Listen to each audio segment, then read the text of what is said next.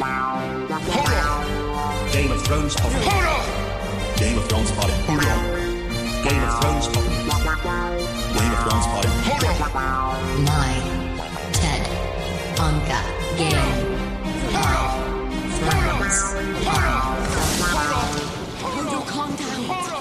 Avsnitt 2 senare och vi är tillbaka. Myte Danka, hej på er. Hejsan. Hej, hej. En konstig paus. Nu ska, nu ska vi diskutera Stormborn. Ja. Som ja. Så heter. Mm. Jag kom av mig för att jag råkade söndra hela det här studiobordet precis under den här. Jag blev så till mig. Nej, jag såg att det hände men jag valde att inte kommentera någonting. Ja, men knapparna flyger här och jag är så helt tydligt jätteexalterad efter det här andra avsnittet. Ja. Det... Vi har just hälsat på våra kollegor och de frågat men vad kommer ni nu att prata om i den här podden i andra avsnittet? Och jag och Ted bara, jag kör penisar! Mm, det är så vi brukar eller göra. Bristen på penisar. Ja, det är samma sak. Mm. Ja, men det här måste vi faktiskt börja med nu. För det här är det viktigaste. Det här är det viktigaste. Men ser du så här, i den här podden så har det varit ganska länge kanske ett sånt här mellan raderna tydligt att My, speciellt jag, pratar mycket om penisar. Mm. Och det här var förra säsongen. Och efter förra säsongen bestämde jag mig för att nu ska jag fokusera mer på serien. Just det. Och innehållet. och sen mötte jag Anka och Ted. Och sen hände någonting konstigt. För det enda Ted kunde prata om mitt i allt var penisar i det här avsnittet. Ja, men jag tycker att det är liksom, jag menar, folk ändras. Lika som Theon går igenom personlighetsförändringar och så vidare så kan väl jag också gå igenom sånt. Och jag tycker att det blir ju bara mer och mer intressant att prata om de här penisarna i den här serien. Och inför säsong 7 så var det alltså Ted som skötte den här andelen. Men sen konstaterade vi att men kanske vi skulle testa på ett avsnitt helt kickelifritt, alltså penisfritt. Mm. Men sen har vi fått så mycket respons nu av publiken. Människor vill ha tillbaka de här analyserna som vi har varit så noggranna med att leverera. Ja, det var väl folk, jag menar, man lyssnar ju på olika saker av olika orsaker. Och kanske var det så att en säljande poäng med just Game of Thrones-podden är det här penisanalyserna. Trodde ni att ni skulle få se en penis igår? Jag var nog väldigt, i något skede så var jag nog ganska säker på att vi kommer nog att få se åtminstone hur det ser ut. För jag tycker att det stora frågetecknet i luften här nu är ju vilken sorts kastrering är det vi pratar om. Ja, vad händer bakom Grey Worms förkläde? Mm. Jag är jättearg på att vi inte fick se. Alltså det var så lurigt. För att det blir så, just när man ska få se, jag bara, nu händer det, skrek jag högt. Ja, och så bara, puff, så tar de bort kameran. Ja. Anka satte med ett anteckningsblock, så vad är tidkoden för det här? Ja. Här kommer jag att stanna i all framtid. Nej, men alltså på riktigt, jag tycker också att det här är helt seriöst, så är det en politisk miss av den här serien. För det finns, det är på riktigt ett problem. Jag har ingen aning om hur en kastrerad penis ser ut. Så jag tycker att det skulle kunna servera ett högre syfte med att faktiskt avdramatisera och visa hur ser det ut i ett sånt skrev. Det finns ju egentligen så finns det 3 olika sätt som det kan vara på. Det kan vara ena att både tornet och stenarna är helt borta. Så var det i böckerna när de gjorde de här Ansalid. Det var liksom, det bara plupp, allting bort. Mm. Sen kan det finnas en sån version att bara stenarna är borta och sen kan det finnas en sån version att bara tornet är borta. Jag tror ju att det är helt slätt. Nej, men kan det inte också vara så att bara taket i tornet är borta? Eller är det omskärelse?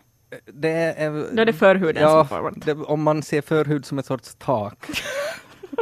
Som man kan liksom, som en cabriolet ungefär. så jo, så är det. Men det är inte då är man inte kastrerad. Då är man född i Amerika. Men... eller sen då att, men det verkar nog som att allt är borta eftersom han var sådär att, nej du får inte sy för att om det bara skulle vara en omskärelse så kanske inte han skulle vara så rädd för att visa upp sig. Nej men vi har alla våra nojor, vet du, nu kan det ju hända att han är jättenojig över att han inte ser ut som han har sett andra karrar i bastun ser ut som. Jag inser att kanske bastun inte är en jättestor jag tror grej i bastun som han går i så ser alla karrar exakt likadana ut. Ja.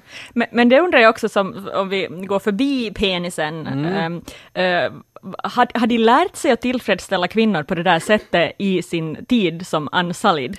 Är det någonting som ingår i utbildningen? Så okej, nu har du inte ditt verktyg men så kan du göra så här istället.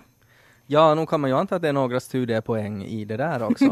Eller är det någonting som bara vet du när när äkta kärlek inträffar mellan två personer så visste bara Grey Worm vad han skulle göra. Vi har ju sett också att de har varit till prostituerade. Det fanns ju en scen i något skede när de låg i famnen och bara kramades. Och bara ville ha liksom närhet. Mm. Så jag menar säkert är det många av Unsullied som har gjort allt vad man kan göra. Precis, och då har Grey Worm fått lära sig av sina vänner. Ja. För att han är så snäll så han har ju aldrig varit på något sånt. Nej, nej förstås. Mm. Men alltså nu, om vi har fått respons för att vi har snackat för lite penis så tycker jag att vi nu skickar indirekt respons till Game of Thrones att vi måste få se en Unsullied skräv. En liten parentes bara. I böckerna faktiskt så samlar de upp alla de här skräven som de kör bort och bygger en liten pyramid av dem som de tänder eld på till deras gudinna som är väl Lady of Spears tror jag hon heter. Oj då. Ja, så det är ju en liten annorlunda midsommarbrasa. Vissnar de när de kapas av? Ja, nu gör de väl det. Alltså, de sätter ju vinner, alltså i Egypten, alltså i verkliga livet när man tillverkar en eunuck. Så då liksom då snipp tar man bort allting och så sätter man dit ett litet, vad det nu kopparrör tror jag. Mm. Som man ska kunna kissa. Precis, som man sätter liksom på själva urinröret. Och sen väntar man en dag och så ser man att okej, kommer du att få blodförgiftning och dö eller överlever du det här? Och det var väl så här att i 9 fall av 10 så dog de. Men sen om de överlevde så då blev de en superbra eunuck. Jag blir bara mer nyfiken faktiskt. För att jag tänkte inte på att Grey Worm måste ju kissa också. Mm. Jag har faktiskt inte funderat på hur han urinerar. Ja. Jag har bara sett framför mig att det är liksom platt och jättestort R. Ja, kanske är det sådär att jag tänker sådär att när man är i armén så det finns ju sådana här ställningar med stormgevär där alla liksom förvarar sina gevär. Så kanske har de liksom en ställning med bara en massa olika rör i olika storlekar. Eller vad är det där som man sätter när man är så gammal att man inte kan gå på toa mera? Kateter ja. eller den där påsen. Som men det är sån. Är det kateter? Mm-hmm. Ja. Mm. Det kan ju hända. Lite jobbigt att ha med sig när man slåss. Kan jag tänka. Ja. En White Walker bara såhär, snipp! Kissar du ner dig? Men det kan också vara ett bra vapen mot en fiende. Ja, det kan ju vara att man slänger dig i ansiktet på dem. Ja. Punktera hål i sin kateter. Aj, det är varmt, säger White Walker. Tänk om det skulle vara det som dödar dem istället för obsidian. Det var ju så som Tyrion träffade Jon. För han skulle klättra upp på det val för att kissa ner på andra sidan. Det var då han dödade en White Walker i misstag. Så blev de pissed off så att säga. Ja. Här, nu kan vi sluta. Det var det. Oj, tack för att ni lyssnade. Hej då! Jag skojar bara, vi är tillbaka nu. Ska vi prata om det här avsnittet då? Jag tycker att det här, hela den här introdialogen vi har haft här beskriver också mina känslor i ett nötskal för det här avsnittet. Jag tyckte att det var ett bra avsnitt. Ja, jag tyckte också.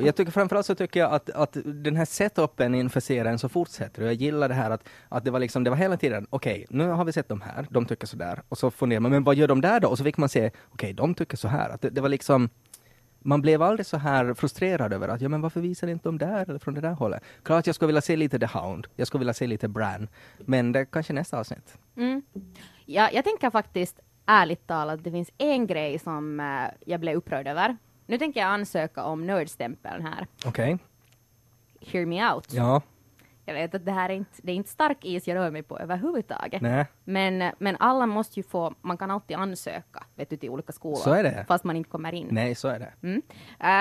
Och jag är arg på hela den här Danny-grejen. Alltså Danny-tråden i berättelsen. Ja. Varför skulle hon resa över havet i Dragonstone och där sen börjar ifrågasätta en av sina närmaste rådgivare, den här Varys? Alltså det var lite konstigt att det kändes alltså hela den dialogen tyckte jag var underlig att föra där. Ja. För jag tänker hon har ju utnyttjat honom för att komma hem helt enkelt och nu när hon har fått det hon vill ha så då kan hon börja liksom kolla att vad händer med den här killen. Hon skulle kunna komma utan honom dit. Hon skulle kunna... När han fixar ju Dorn och Lady Olenna till henne. Hon inledde ju diskussionen med att tacka honom för det. Jag är inne på samma spår som Anka, alltså att hon, det var liksom att nu var det rätt tidpunkt. För att om hon skulle börja liksom ta det här grelet tidigare så skulle han kanske då ha kunnat sagt fuck you och strunta i henne och fara iväg. På båten, liksom när de redan är på väg över havet. Man skulle kunna gjort det, men samtidigt... Och så kanske hon är mer säker, alltså om hon ska vara ute på en båt och börja göra det där så skulle hon kanske kunna vara lite mer osäker på att kommer han att göra någonting åt henne, men nu är hon där i slottet och så vidare, allt är säkert. Men jag måste säga att jag håller inte med Alltså jag håller med dig om att jag inte tyckte om den där scenen, för jag tycker inte om när Danny har blivit sådär misstänksam och elak. Alltså jag förlorar jättemycket av min sån här, jag hejar inte på henne numera. Mm. Hon blir för elak. Alltså det är någonting som är underligt med hela den där berättelsebågen, och sen tyckte jag inte heller om henne, den där strategin. Alltså det här konstiga velandet mellan att nej men jag ska bli drottning utan att kriga, och jag läste sen någon sån här, jag vet, nu, jag baserar hela mitt nördkort nu på att jag läste en tidningsartikel. Men det var en bra tidningsartikel. Var det om Game of Thrones? Det var om Game of Thrones. Ja. Så bara det att du kan läsa räknas. Det är inte helt nördkort. Och det var en människa som har sett den här serien och läst böckerna. Ja. Men han hade ritat ut en karta och funderat, men att hur kommer det sig att de måste ta sig till Dragonstone först och där konstatera sin strategi? För nu blir det en massa avåkande runt liksom hela den där södra udden. Det här är jättesvårt att förklara så här muntligt om inte du nu råkar som lyssnar ha en karta framför dig. Mm. Men han ritar ut åtminstone att det är strategiskt ganska korkat på något sätt. Att hon därifrån skickar ut sina trupper, för då försätter hon till exempel då just Yara och från Dorn-typerna i fara när de är ute på havet. Mm. Men hon klagar väl lite själv på det där också i början riktigt. Där ni sa att jag vill komma hem, men att nu har jag kommit hit, att varför det? Om jag minns rätt så var hon lite det var kanske något sånt. Motsträvet i den där hela systemet i början. Alltså på ett sätt så tycker jag att det är lite så där att för vi vet ju inte heller, har vi sett en karta av hur Westeros ser ut i tv-serien? Jag menar, en sån där artikel är säkert baserad på kartorna som finns med i böckerna. Mm. Men det är ju inte alls sagt att de ser likadana ut. TV-serien är ett annat verk. Men varför skulle I princip. Jag menar, de kan ta kreativa friheter. Kanske för det är ett dike mellan ett land som de kan fara i. Ja, men det låter ju bara idiotiskt. Det var sådär att men nu måste vi få vår serie att röra oss framåt på det här sättet, så vi hittar på en egen. Det är som, vet du, kolonisterna på... Ja, men jag menar, de slår ihop karaktärer. De tar bort karaktärer. Mm. Det är liksom det så de måste göra. Sant. Men det kändes bara som att den tappar liksom logik, den berättelsebågen. Och sen kände jag precis som också du, Anka, det är någonting som är konstigt med Dannys gång just nu jämfört med tidigare. Mm. Jag tror att hon är väl lite mer inne på det här nu, att hon har lyckats komma hem, hon har lyckats ta sig dit, och jag tror att hon är inställd på att nu kommer det här att bli jobbigt och att nu ska hon inte fucka upp det, så då blir hon mer misstänksam. Mm. Och så har hon är ju vuxit upp lite, och jag menar, hon har varit med om mycket. Man ser ju bara hur hon är klädd. Alltså hon är ju klädd som en militär typ, att hon går ju inte i de här Lucia-klänningarna någon mer. Nej, hon har ju liksom stora så här, vad heter det, så här som han på 80-talet på axlarna. Axelvaddar. Ja, och jag bara tänker, hur mycket drakkacka är det inte på dem då? Men hon har ju så här Targaryen-kläder, alltså typiska Targaryen-kläder. Mm. Och jag tycker då, alltså, jag har inte något emot den här nya, lite bitchiga Daenerys. Alltså, det är ju kanske det som krävs nu. Mm. Men samtidigt, alltså hela den här diskussionen med Varys och med hon också, så jag var lite sådär att, var han äkta eller ärlig Varys med det där att han slåss för folket och sådär, för att jo, på ett sätt så kan jag förstå att han gör det, men det är liksom, han kommer inte riktigt, jag menar, som en sorts Robin Hood-karaktär som gör allt för de som små. Mm. Så jag var inte liksom, jag köpte inte helt. Nej, det var lite förvånande. Jag och min tittningspartner tittade sådär förundrat på varandra. Va? Jag trodde att han var en egoist. Ja, liksom. Exakt. Ja. En som slåss för sig själv. Ja. Och så kan det ju hända att det kommer fram fortfarande. Mm. Man vet ju inte. Mm. Märkligt var det i alla fall. Ja, men min ansökan till nördskolan är reservplats. Liksom. Det har du ansökt till andra skolor också. Var det på första plats? Kan hända att det inte var första prioritering. Ja, men kanske kan man komplettera med något hänt i något skede. Ja. Man kan ju alltid söka igen nästa år. Ja, så är det. Nästa vecka. Och då det ser alltid bättre ut nästa år, för då är det så att då vill du faktiskt vara med. Men precis. Ja. Okej. Åtminstone blir jag kallad på intervju, det har inte alltid hänt i mitt liv. Nej. Det är bra. Angående där ännu, när vi ändå rör oss här i Dragonstone, så måste jag säga att det var roligt att Lady Olennas råd till hur man hålls vid liv, att lyssna inte på någon kar. Ja, det var ganska kul. Och inte bara någon kar, utan inte någon klok. Ja, lyssna inte på någon. Liksom. Jag har så svårt att säga ens klokar. För det är så otänkbart att det finns sådana. Nej, men jag funderar att kanske, för hon rådde ju då Danny att vara en drake. Så jag funderar att kanske det är det hon blir nu då, när Euron har förstört Yaras flotta. Det är ju inte det bästa rådet att ge heller. Jag menar, Olenna, det har ju inte gått så bra för henne. Jag menar, det känns sig riktigt räddigt. Men hon lever ju ännu. Och är otroligt arg. Alltså hon är ju lite ute efter hämnd nu. Hon är bitter. Ja, hon är otroligt bitter. Och hon är sådär att be a dragon. För hon skulle ju vilja typ att hon skulle skicka bussadrakarna på och spruta eld på allt. Mm. För hon är ju en gammal människa. Hon vet hon har inte mycket kvar i livet. Liksom tända eld på hela skiten. Mm. Och sådär helt tydligt blir vi liksom trångsynt och... inte lyssnar på andra och allt mer isolerad och bitter. Alltså sådär som ni vet de där arga far- och morföräldrarna som bestämmer sig för en världssyn. Yes. Och de får säga vad som helst för rasistiskt för de tycker att de är så gamla att de inte behöver alls anpassa sig till någon annan. Det tyckte jag var en intressant som en liten parentes nu, som vi kommer säkert till något skede, men när Jon jojo det där i princip. Alltså där hon säger att lyssna på dig själv, lyssna inte på dina rådgivare, de är får. Be a dragon. Så det gjorde ju Jon också. Han lyssnar inte på sina rådgivare. Att han gjorde sin egen grej. Nu att han sticker iväg alltså. Ja, som var bara en liten parentes. Vi behöver inte diskutera det nu. Men jag tyckte det var kul att det var liksom sådär att han gjorde precis som hon sa att man skulle göra. Men vi kan helt bra komma dit när du är ute på tal. Ja, nej, men för att, jag menar, Dany skrev ju ett brev då Tyrion. Det är kul tycker jag. Jag tycker om den här känslan av att trådarna börjar knytas ihop. Att sådär att ja, men vi minns hur för jättelänge sedan Tyrion och Jon hängde tillsammans och nu liksom tillämpas det i den här berättelsen. Ja, det är nu det börjar hända liksom. Ja, exakt. Att nu börjar de hitta tillbaka till varandra och så. Och tänk så mycket det har hänt i de olika karaktärerna nu innan de kanske då möts på nytt. Men ja, så nu är Jon då på väg till Dany. Ja, alltså det var så kul. Först när Melisandre kom till Dany, så tänkte jag bara yes, nu får de äntligen träffas. Jon får träffa sin fasta och blivande fru. Och så blev jag jätteexalterad. Men så sen när jag märkte att shit, då kommer han ju inte att hinna träffa varken Bran eller Arya. Så jag sa att nej, åk inte nu. Det var som tvära kast i hur man mådde. Så här... Syskon-reunion eller fastarsex. Precis, hellre har man ju en syskon-reunion. Och så bara ekar de där orden i mitt huvud. The lone wolf dies.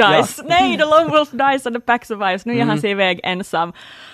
Jag blir så nervös. Så är det ju. Och sen så var jag också väldigt nervös. För hon var ju sådär att om du är en man från the north och så far du south, så då kommer du att tappa ditt huvud. För så är det ju. Men vad tror ni nu då med det här? För att jag var ju lite inne på det här att Sansa gjorde det här med flit i förra avsnittet. Att hon började liksom käfta sig emot inför allihopa så att han skulle få mer auktoritet. Vad tror ni nu då? Alltså för att det var ju lite konstigt det här att de inte ens skulle ha pratat ens lite före det här mötet. Jag tror på riktigt att det är bara för att skapa någon slags konflikt. Jag tror att men du tror inte att hon har någon så här ulterior motive? Alltså jag började vara lite rädd för jag har alltid tyckt om Sansa, men jag började känna att hon på riktigt har blivit lite koko i huvudet liksom, av att ha hängt med Cersei. Alltså det att hon på riktigt har en annan världssyn än Jon och övertygad om att hans sätt att regera kommer att få honom dödad. Och att hon vet bättre. Och att det kanske hon till och med är lite hämndlysten och kanske till och med lite maktgirig. Ja, alltså de där blickarna mellan Sansa och Littlefinger nu igen. Ja. Så alltså det oroar mig jättemycket. För tidigare har jag tänkt att hon skulle inte kunna göra någonting ihop med Littlefinger. Men nu får jag får så dålig filis. Nu vet jag inte längre vad de där blickarna betyder. Nej, jag är helt övertygad nu om att hon lurar honom. Att hon kör liksom the long game. Att hon lurar vem? Hon lurar Littlefinger. Och hon gör det där. Jon är troligtvis med på det också. De gör det här så att Littlefinger ska tro att det finns en schism mellan dem. Och hon har till och med kanske sagt åt Jon att hej... sen om du är på turman hand med Littlefinger så ta och stryp honom lite. Varför? För att då blir han otroligt mega arg. För det gjorde Ned mot honom också i första säsongen. Ja. Och det triggar honom. Och då kanske spelar han sina kort och så kommer det fram vad han har gjort och så har de en orsak att ta livet av honom. Men varför skulle inte bara döda honom som det är nu? Han har gjort en massa shit. Ja, men det finns inga bevis för det. Ja, men vet du, han kanske måste gå och plocka grönsaker ut i skogen och så kommer han tillbaka. Ja, liksom. Så är det. Jag misstänker ju kanske att Sansa också har lite sådär att hon vill sätta dit honom. Att hon vill vinna honom med sitt eget spel. Så att säga, att hon vill utmanipulera honom. Offentligt förnedra honom. Ja, att det ska komma fram. Ja, och kanske de måste utnyttja hans... vad heter det? Det han äger, alltså den där armén och så vidare, att de måste på något sätt. Exakt, det måste göras ordentligt så att de sen, så att allting går rätt till. Alltså jag tycker det låter tufft, men jag vet inte riktigt, jag vet inte om jag tror att tv-serien är tillräckligt smart för det där. Jag tänker att Sansa, hennes liksom karaktärsbåge, hon har varit med så länge, hon har sett så mycket, hon har studerat både under Cersei och under Littlefinger. Och sen också det här när hon sa att I know exactly what he wants. där var det som att okej, är det det här som är riktiga Sansa? Att hon är så där självsäker, hon vet precis vad det är. Mm. Och så är det bara liksom ett spel det här att hon verkar vara lite så där osäker. Eller tänk om det här är bara en twist. Fatta vad hon har så här, psykologiskt gått igenom. Hon har blivit våldtagen och förnedrad och våldsamt behandlad. Att det på riktigt bara har slirat i huvudet på henne. Det kan hända. Och mitt i allt är hon den nya bad guyen. Alltså hon är sådär mad queen, kanske 3.0, för vi har en Cersei och vi har Dany kanske lite på den stigen någonstans. Mm. På något plan. Ja, jag menar hon fick ju makten nu. När Jon far ut för att träffa Dany så blir ju Sansa kvar där då. Precis, och, kommer hon att vilja ge tillbaka den sen? Ja, det blir lite intressant. Och sen också om det kommer fram då den här hela grejen att, jag menar vi vet ju att Bran vet ju nu att Jon är en Targaryen. Och jag menar, vad om Jon far dit, är där jättelänge eller så pass länge så att Sansa får reda på att han är en Targaryen. Så då kanske hon inte vill ge tillbaka makten åt honom. Varför inte? För att han är en Targaryen egentligen. Men det är ju hennes brorsa. Ja, men jag menar... Och han kommer att gifta sig med Dany och få jättemycket vackra barn, incestbarn, i södern. Och sen måste ju någon sköta norr och då har Sansa kanske den rollen. Targaryen ska ju ha flera fruar. Och syskonskap har ju inte hindrat dem. Han kan ju bli tillsammans med både Daenerys och med Sansa. Okay, nu tänk hur snygga barn det då blir. Jag försöker föreställa mig så varannan rödhårig, varannan blond. Och sen lite med incest, liksom bonus. Ja, en extra incestbonusen. Aj, varför har du 3 ögon? Ja, men det är ju incestbonus! Ja. Nej, men så, man vet ju inte riktigt vad som kommer att hända och det är det som är spännande. Men jag vågar tro, eller jag skulle bli ytterst besviken på om det är så att Sansa bara är lite dum i huvudet och att hon inte är så där mastermind som jag hoppas att hon är.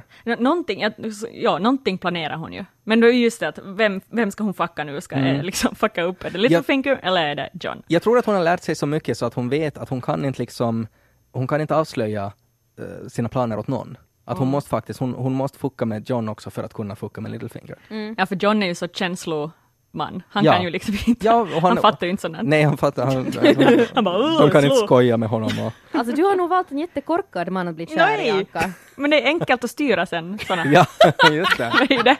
Just det. Hörru, jag tror det finns lite obsidian där i kylskåpen, ja. Ta en pizza hit också. Mm, det kan ju hända. Just det, ja. Mm. Mm. Det ska jag också fråga er angående North. Dany, hon var ju så här, han ska komma dit och han ska bend the knee. Men tror ni att det finns en risk för hans liv där? Hon hatar ju Starks, åtminstone i böckerna har hon jättestort hat mot dem. För Johns pappa var till exempel med och störtade Mad King och så vidare. Han kommer ju inte att bend the knee, för att om han bändar the knee så då kommer ju ingen i The North att kunna se upp till honom igen. Nej. För att det gör man inte i The North. Och Dany har blivit en jätteelak queen, så vad händer? Jag tror att det kommer att bli en sån här liten standoff där hon är sådär att du får nog lite Dragonstone om du bänder den i. Och så säger han att jag kommer inte att bända den i. Och så blir det så här tyst och konstig stämning. Och så kommer Tyrion att luta sig i Daenerys öra och säga fasta sex. Och föreslå att vad om ni ska gifta er? Så då behöver ingen bända den i. Och så allierar ni varandra, North och South. Och så kan ni ta livet av Cersei. Alltså jag hade faktiskt lite samma bild. Bara att jag föreställer mig att Tyrion säger någonting lite så här lättsamt på skämt. Och sen blir det obekväm tystnad. Det var en norsk, en dansk. Och Bellman. och sen dricks det vin och sen sliter de båda av sig kläderna. Och så vaknar nästa morgon och sådär att ja, men det här var ju helt okej sex, så ska vi bara fortsätta. Nej, men det känns ju som att det måste ju vara någon sorts giftermål nog, tror jag. Och jag tror att det som kanske också kastas in i den här grytan är ju då också när det kommer fram då vem Johns föräldrar är. Mm. Och om det då är bra eller dåligt för giftermålet, så det vet man ju inte. Men frågan är ju när den här informationen kommer att spridas. Ja, för Bran är ju på The Wall just nu. Mm. Och man vet ju inte riktigt vad som händer där. Men kanske han hoppade till Winterfell och så skickade en korp till Dragonstone. Och finita, så var det där. Det kan ju hända. Men det är ju TV vi pratar om, alltså det kan ju inte vara jättesvårt att förmedla information liksom. Nej. Men de har ju ingen korp väl i Winterfell just nu. Nej, vid The Wall menar jag. Ja. Har de ingen korp? De har ingen meister där. Ja, nej, det är sant. Mm. Men du måste ju kunna skicka korpar ändå. Ja, man skulle tro det. Det är inte så svårt. Det är svårt att fånga en fågel. Ja, de skickar så, mitt i allt är de sådär att det kommer en svan flygande där med något papper fastlindat och så. Är det bara ritat teckningar för ingen kan skriva. En liten domherre. Ja. Mm. Ja. Nej, men det ska bli jätteintressant att se vad som händer. Men han kommer inte att bända ny. Eller så är det en plot twist att han lärt sig nu att att fuck that, man måste ju bända den i för att det här ska funka. Mm. Och han inser, för att han är ju nog ganska, han var ju väldigt mån om det här också, att han är den enda som har sett The White Walkers. Han vet liksom att världen kommer att förstöras om ingen stoppar dem. Och det kan ju hända att det får honom att bända den i. Mm. Plus att han sa att han vill inte vara kung. Nej, det också. Mm. Han sa, det var ni som valde mig till kung, jag vill inte vara det, men okej då. Ja. Så att då kanske inte han bryr sig så mycket. Ja. Då kan han vara istället Warden of the North som han har varit. Ja. Nej. De skulle kunna också vara sådär att han bara far dit, bänder den i, kysser lite ringar och så ska han vara sådär, PS, säg inte åt någon dit i norr att jag gjorde det här. För då typ lyder de inte med någon mer. Och samtidigt så har vi någon där i bakrummet som skissar av dem liksom. Mm. En bild av det här som blir som deras motsvarighet till fotografi. Mm. Binder fast i svanen och skickar tillbaka. Ja, vi får se vad som händer med Dany och Jon i varje fall.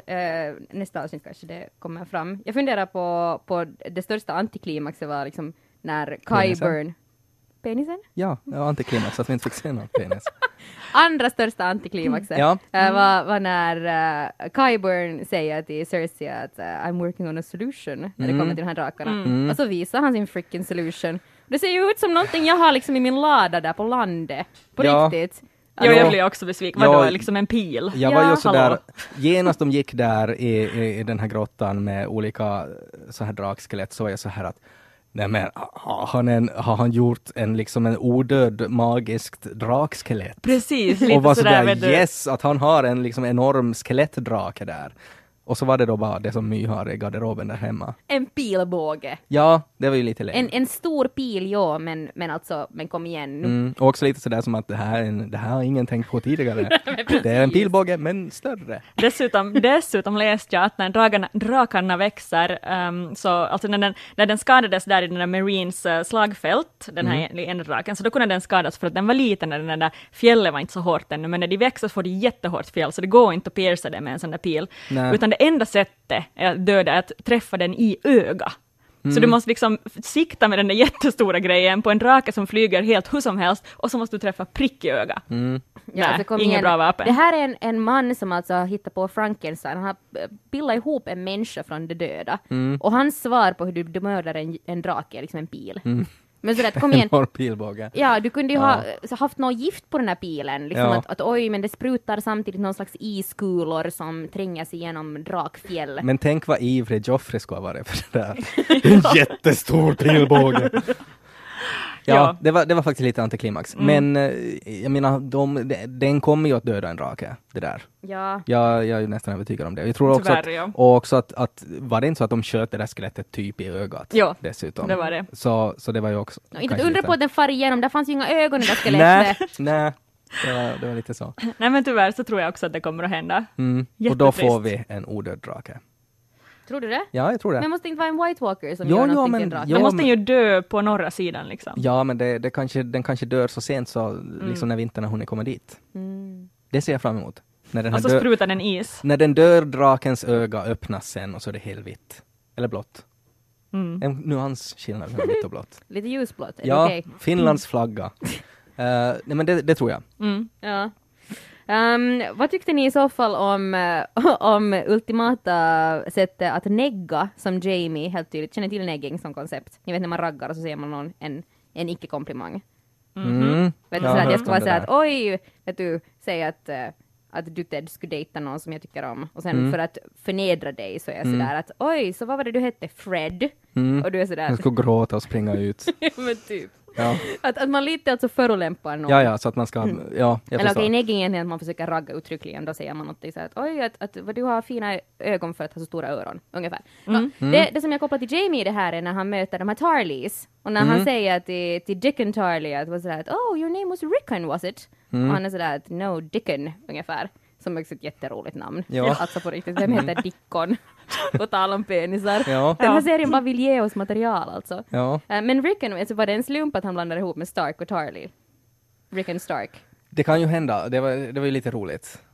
Men jag tyckte hela den där, alltså Jamie överlag så blir jag så besviken på honom. Varför det? Nej, men för jag tycker att han är, det är väl kanske för att han har varit med så lite ännu, men det känns som att det höll på liksom att bli någonting bra där i slutet av förra säsongen. Och att han var liksom en bra typ som jag började tycka mer och mer om. Men jag tycker hela den här grejen nu, vad han håller på med, att han bryr sig inte att Cersei hade totalt eld på allting och han är nu bara där. Och jag vet inte, jag skulle bara vilja på något sätt att de ska ta ställning till det här, att vad tycker han om det att hon tände eld på halva stan? Jag tror han kommer att komma igen ännu. Alltså att han kommer att göra någonting bra, han kommer att vara en god människa. Jag tror att vi kommer att få se det där mera ännu. Som det bubblar under ytan. Jag tycker ändå att han är ganska charmig när han går omkring och just det sådär. Your name is Rickon, Dickon, Frickon. Vet du, han är lite cool ännu. Ja. Och liksom använder sin charm för att försöka då övertala de här Tarleys också. Fastän han är ju bara en spelpjäs till Cersei. Alltså när han går och gör det. Så att nu är det ju lite sådär att han har tappat sina cojones på vägen. Men jag tyckte bara om den scenen på något vis. Så tycker jag också om att mina källor för när jag har kollat senaste avsnittet, så jag var inne och läst Cosmopolitan till exempel. Och de har framhävt väldigt tydligt vad som har hänt med den här Tarly Scoddis. Alltså den här sonen, Dickon Tarley då. Han har tydligen bytts ut sen förra säsongen. Ah, ja. Förra säsongen så spelades han av samma dude som spelade en av de där bad guys i Harry Potter. En av de där tjocka, Malfoys tjocka kompisar. Okej. Okay. Men nu är han utbytt i någon väldigt, väldigt väl... jag höll på att säga utrustad, men det har jag ingen aning om. Men alltså, någon som ser väldigt mycket längre och bättre ut. Och Cosmopolitan älskar det här. Jaha. Så de hade refererat hela hans dialog där till exempel. Okej, okay. Så det betyder kanske att vi kommer att få se mer av honom? Jag tror det. Jag tror att Dickon Tarley kommer att vara namnet på alla släppar i slutet av den här säsongen. Det hoppas vi allihopa. För att nu kommer de ju gå med i, att de kommer ju gå över till Cersei. Det kommer de ju göra. Ja, alltså det Randall, också. Tarly, de är nog sådär. De är lika rasistiska som vi, så att vi ska nog köra på det här ändå. Och då blir det någon sån här grej där Sam kommer vid något skede att måste konfrontera sin pappa eller sin bror. Plus att han stal ju det där svärdet också. Det skulle jag vara nyfiken på, sig hur han reagerar när det hände. Ja. När han såg att det var borta. Ja. Alltså mäts någonstans vid fronten med svärdet. Och den ståtliga Dickon Tarley. På tal om Samwell Tarly. Vad tyckte ni om det då? Alltså, det var ju igen en sån här skojig scenövergång mellan skrapa lite variga sår. Ja, det var så äckligt. Ja. Jag skrek högt i tv, tror jag. Alltså, det var vidrigt. Ja, alltså när det likadant. Jag ser ofta på Walking Dead och då vet jag att okej, jag kan inte äta när jag ser på Walking Dead för att det bara inälvor som flyger och så vidare. Snart är det likadant med den här serien. Man kan inte vara säker. Alltså jag kommer ihåg, jag skrek högt i tv och var sådär att kom ihåg, det är bara kosmetika, det är inte äkta hud, Men jag tyckte om... Och den där pajen, övergången till den där pajen, när det liksom kraschar lite sådär. Yes. Den såg så god ut dessutom. Men jag tyckte om den här scenen alltså med Jorah och hela det där. Och också på något sätt att det visar liksom hur Sam har utvecklats. Att jag menar, det där är ju en grej som han aldrig skulle våga göra tidigare, att han skulle gå emot reglerna och göra det här. Men att han såg upp så mycket till hans pappa. Sen är det också i böckerna så säger ju alltså Jorahs pappa, före han dör, så säger han åt Sam att om du träffar Jorah så säger jag åt honom att jag vill att han ska take the black. Så att det är kanske lite att det barkar nu då. Att vi ser att Jorah. Tror ni att den här superäckliga vårdplanen nu kommer att fungera? Alltså kommer han att bli frisk? Jag tror det. Jag tycker att de har visat så mycket av Jorah för att det skulle vara liksom dumt att ta livet av honom nu. Kanske det slår ner processen åtminstone så att vi hinner få honom nära någon sorts dragon glass om det är det som ska hjälpa. Så det kommer att vara något sånt och så kommer han att typ offra sig själv i något skede. För det känns som att det är dit han är på väg. Han kan inte riktigt göra något mer nu. Men den stora frågan, varför hade inte Sam munskydd? Är de så dumma att de inte har fattat att saker smittar via munnen? Ja, det verkar ju lite så. Om du skär i variga sår som sprutar ut gegg och så har du inte munskydd. Nej, men det satt jag tänkt på hela tiden. Alltså, jag skulle ha haft en sån här, vet du, norrskyddsdräkt om jag ska. Ja, men han hade ju handskar och grejer, men liksom hela ansiktet fick bara. En vanlig kåpa var gjort av linne, så jag menar lite ravare sipprar igenom den där och sen mitt i allt har du på din egen hud. Och sen får han nog tafsa på alla böckerna i biblioteket och så har de allihopa grayscale. Och så går han hångla nu med sin tjej. Just det. Glöm inte henne. Nej, grayscale på tungan. Inget att leka med. Oj, ja, nej, det var vidrigt. Men jättetuff scen ändå tyckte jag på något vis. Det var fint. Oj, och det måste jag säga. Det var ju en annan Harry Potter cameo. Han som var meistern som sa att han... Just det, han var väl också med i Harry Potter? Ja, han var professor Slughorn. Just det. Och det är jättebra spännande, vet ni, så att man har vant sig på samma sätt. Om du skulle nu se en annan serie och så skulle Jon Snow spela någonting annat, så skulle du inte kunna tänka på någonting annat än Jon Snow. Så jag vuxit upp med Harry Potter och Slughorn var ju en komisk, töntig, klumpig karaktär. Och nu var han mitt i allt överläkare liksom, till liksom någon sån här grayscale. Man bara såhär, nej, gå in nära, du kommer inte mocka det här. Nåjo, men tuff scen i varje fall. På tal om pie, hot pie. Mm. Det är att han träffade Arya och satt henne liksom på kartan för att få vidare. Vända om från King's Landing. Jag tyckte bara det var så otroligt ironiskt det han sa att när Arya var sådär, kött om dig hot pie, att don't get killed. Och han var sådär, no no, I'm a survivor. Så var jag sådär, okej, nästa avsnitt är han död. Alltså, ingen som säger I'm a survivor, I never die, liksom överlever i den här serien. Nej, och sen också på något sätt det här ironin i att han, liksom vad han har gjort, han lyckades ta sig till en pub och fick jobb.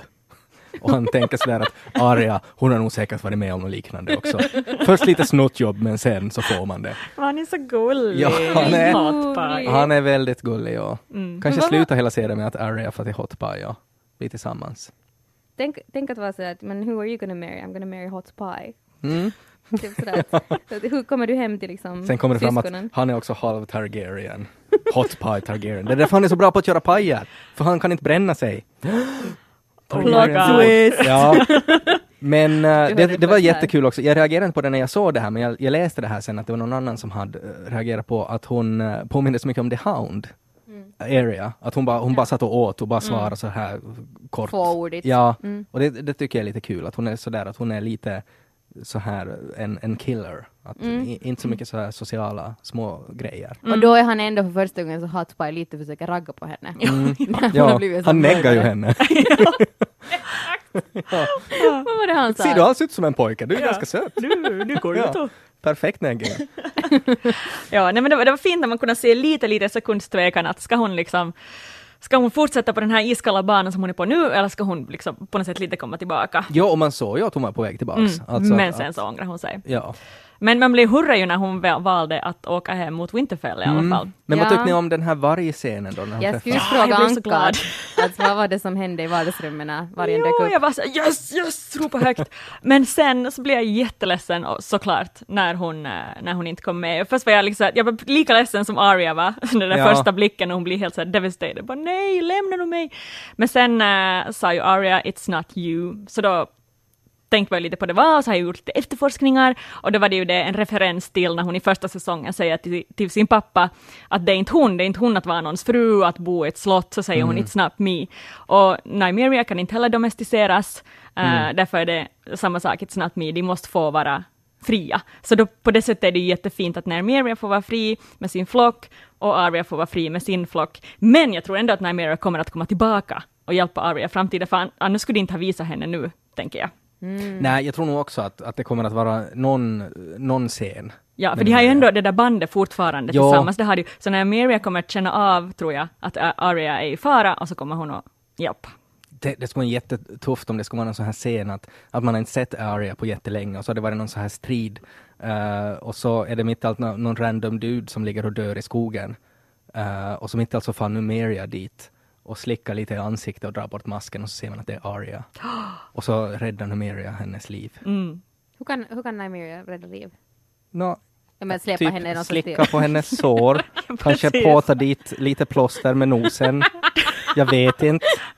Flera orsaker. Sankt Bernards hundar kan komma med vin i fjällen. Många. Jag tänkte att du hade någon teori om att den där vargens liv liksom. Ja, så kan hon värma henne. Ja, värma henne, slicka bort lite barr från sår, kommer med en hot pie. Helt, jag menar, alla situationer. När jag själv såg det här första gången den där scenen så tänkte jag faktiskt nog att det här var någon sån här igen. Jag är inne på att de här brudarna i den här serien måste vara psykologiskt nedbrutna. Så jag tänkte att Arya med allt det hon har gått igenom, så det här måste vara någon grej att det liksom, hon intalar sig själv som en försvarsmekanism. It's not you, it's me. Ja. Jag är ju besviken på hela det där, för att jag digger ju så mycket i böckerna när det är, alltså i böckerna så är ju Arya en varg. Alltså att hon är liksom hela tiden i kontakt med Nymeria och hon drömmer att hon är en varg. Alla Stark-barnen är ju det, liksom både varg och människa. Ja, och det där, jag tycker det är så synd det där att det är i princip bara Bran som är det, för jag diggar så konceptet. Så det skulle vara så kul också om Arya skulle ha haft liksom, hon är inte bara en superassassin, hon har också en enorm varg som hon dödar folk med. Ja, nu var det ju tråkigt att det inte kom med. Ja, Men jag är också helt på det här att hon kommer att spela roll nu. Mm. Och vet du, så läste jag att det var någon av de här skaparna som hade twittrat att Jons varje Ghost skulle egentligen ha varit med. De hade till och med filmat en scen, men att den sen klipptes bort. Jag bara, what the fuck? Kom igen! Ja, skärp. Om de har som pejar massa pengar. Jag började stamma för att bli så upprörd. Nej, men liksom, om de har betalat för det och de har filmat det, varför har de inte med det? Ja, och visa nu då. Jag menar, vi har väl ingen aning om var Ghost är. Nej. Men okej, det tyder på att han lever åtminstone ännu då. Och det är bra. Alltså en liten sån här parentes bara här, så att jag förstår att du, Anka, har starka känslor för Jon och penisar, men vad ligger bakom den här vargpassionen? Jag tycker om vargar. Ja. Jag tycker också. Jag tror det är en så här medfödd österbottnisk egenskap att värna om vargen. Ja, och så just i böckerna så är det ju med så mycket. Det är jätteroligt att liksom läsa att när man är inne i vargens liksom huvud. Det är jättemånga olika sådana passager just. Att när det är Jon som är inne i vargen, men man liksom man läser det som om det skulle vara vargen som berättar. Och jag tycker jättemycket om det. Så därför är jag besviken på att de har varit med så lite nu sista tiden. Okej, så bokälskare har alltså vuxit upp med ett annat förhållande till vargarna. Så är det nog definitivt. För jag tycker ju bara att de är lite gulliga. Liksom. Ja, men de är det i böckerna nog också. Men de är lite mer än det. Och shit vad stor hon var. Ja, en massa liksom vanliga varje där också. Ja. Coolt. Hej, men sist men inte minst, det här omtalade sjöslaget som Ted har hypat om. Ja, det var ju lite sådär. Alltså, på ett sätt så räddades nog hela scenen av när Euron landa gjorde på en man. Ja, det var ju häftigt det. Och jag gillar också, jag läste en intervju med, vad heter han? Han heter någon sån här pilsk aspung eller någonting. Just det. Asbäck. Just det. Pilsk aspung. Ja, men det visste jag inte något. Nej, det här är mannen jag har älskat i 2 år efter att jag såg Borgen. Men jag älskar honom också nu. Men alltså vem är Pill? Alltså han som spelar Euron. Dansk skådis. Så han sa i den här intervjun där de frågade att jag menar, hur tänker du med Euron? Liksom, vad är han för karaktär för dig? Och så förklarar han att han är en sån här liksom sociopat/psykopat som är en sån här social kameleont.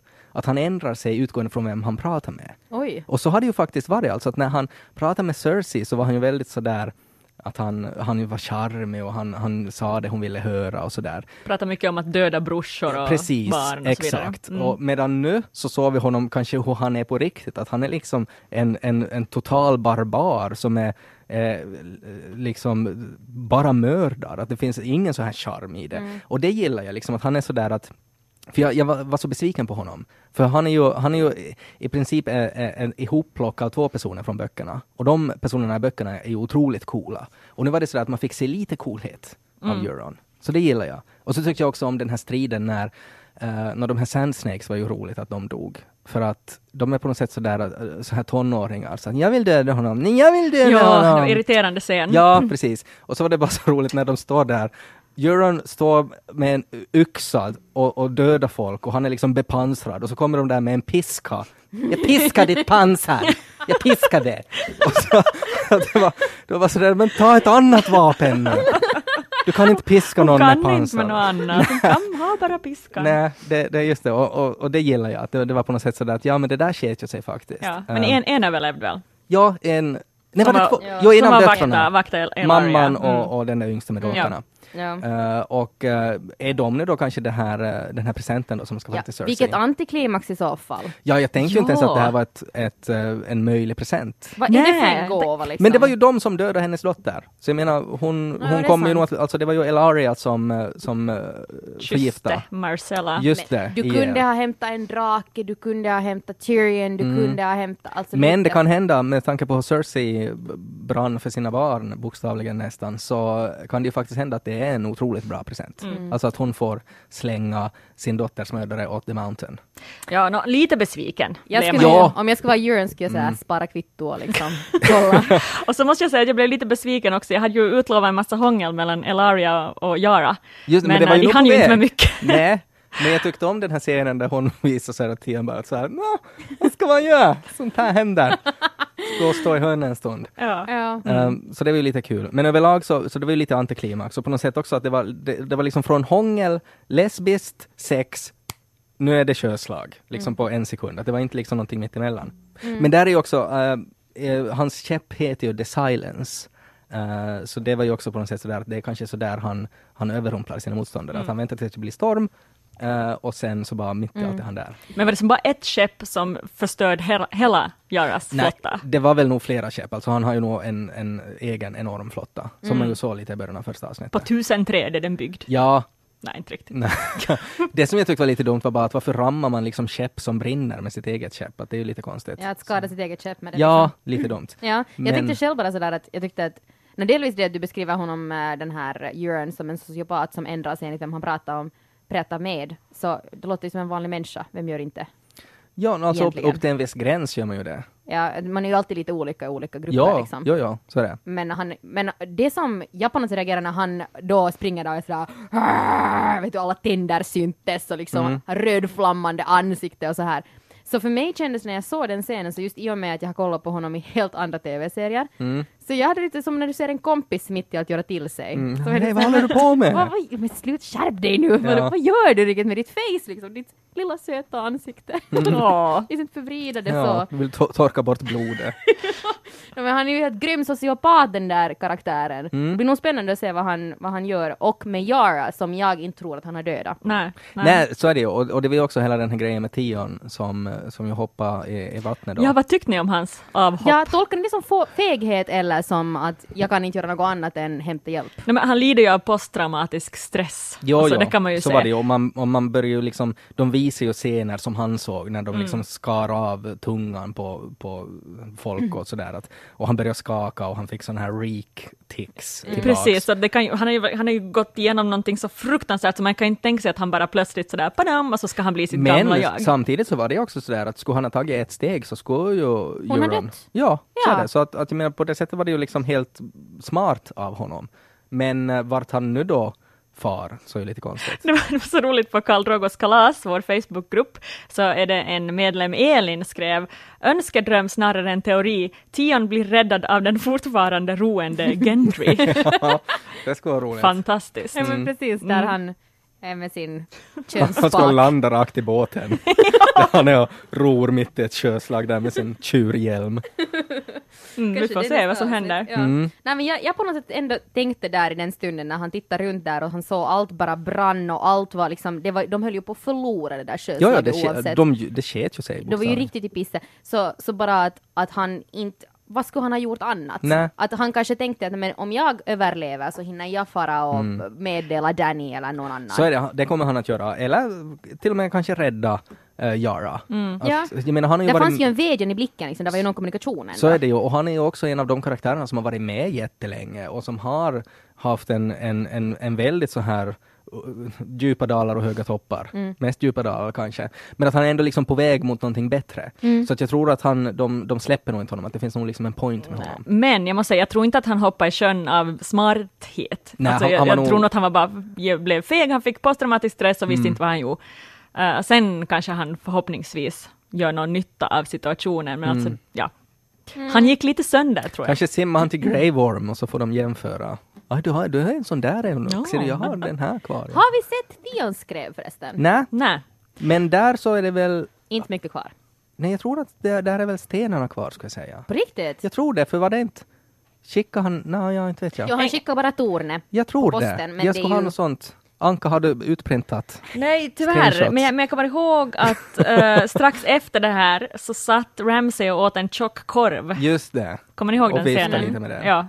Där alla andra han hade inte två köttbullar i andra handen. Där alla andra Game of Thrones meganördar har ett så här träd med så här släktträd, familjeträd och kartor över Westeros, så har Anka så här utprintat så här rest in peace penis. Släktpenisträdet. Ja, peniskartor över Westeros. Vem har sett vad det är? Men jag är lite sådär att jag bryr mig inte så jättemycket. Om penisar? Nej, om Tions penis. Nej, men alltså Tion i allmänhet. Jag är faktiskt inte så intresserad av hans karaktär. Jag tycker att det sätts väldigt mycket tid på honom och jag tycker att man ska kunna sätta mer tid på andra grejer. Det är sant. Han är en bra skådis.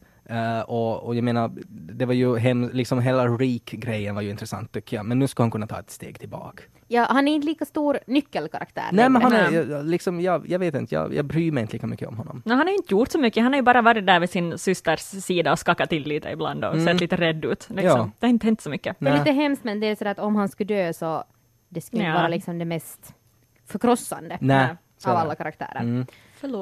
Förlåt Theon om du lyssnar på det här. Ja. Det är inte något personligt. Oj, en liten parentes bara om Euron som jag kom på, som jag läst.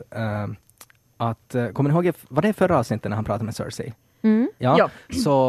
Så tog han ju ett steg mot Cersei. Mm. Och så tog ju The Mountain tog ju direkt ett steg och satt liksom handen på svärdet. Ja. Och sen tog han också ett steg mot Jamie. Och då gjorde Mountain ingenting.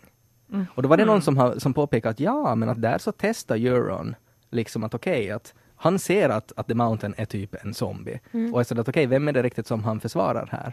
Så att han kollar liksom att det är Cersei man inte ska få nära, för att då gör han sådär. Gud, vad spännande. Ja, så att finns det teorier om att att egentligen så det som Euron håller på liksom och funderar på är typ att han ska liksom kanske döda både Jamie och Cersei och ta över allting. Ja, det blir spännande. Jag hade ju ännu hoppats på så här undervattens enorma bläckfiskar. Det ser lite roligt ut på den punkten. Ja, faktiskt. Men å andra sidan så har ju inte ännu Euron haft behov av något sånt större. Nej, men det kan hända. Hur ska de ta över Winterfell? Det är det jag funderar. Kanske var det de här enorma jättebläckfiskarna som fixar en massa träd åt dem att bygga båtarna av. Ja, det skulle förklara. Bara någonting logiskt i den serien. Mm. Så är det. Mm. Kanske alla båtarna är byggda av jättebläckfiskavföring. Jag har inte tänkt på. Nej. Nu tänker ni på sånt. Ja, medan vi lämnar dig med bläckfisk. Fast det skulle nog sjunka, det tror jag. Det skulle nog vara svårt att få att flyta, tänker jag. Avföring. Nej, men jättebläckfisk avföring. För jag menar, det skulle flyta omkring i alla så här hav överallt idag. Ja, du tänker, hoppas att de inte har en dålig mage. Eller kanske då, om de har en dålig mage så då... Då blir det bara en liten gummibåt. Ja, nej men vi kan gå vidare. Jag älskar att om du som lyssnar tar med dig en teori till nästa avsnitt. Ja, den här var kanske inte mest vattentäta. Stavligen. Mm. Hej kompis.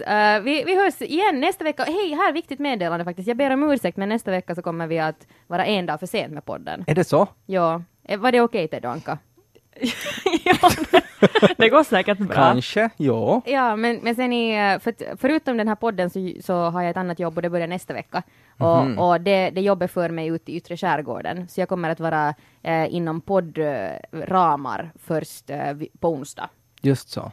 Så om det är okej för Anka och Ted och dig som lyssnar. Du som lyssnar har inte lika mycket. Nej, men man kan skriva något elakt i Karl Drogos kalas. Jo, exakt. Och liksom photoshoppa fula bilder på mig. Ja. Med penisar till exempel. Mm. Jag tar all den skulden. Men då är vi en dag sen nästa vecka. Och sen rullar vi på som vanligt. Men tills dess så ta hand om dig. Vi hörs. Hej hej! Hejdå!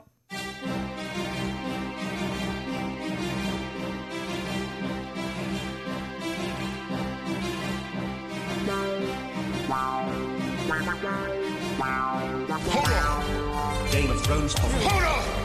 Game of Thrones party. Game of Thrones party. Game of Thrones party.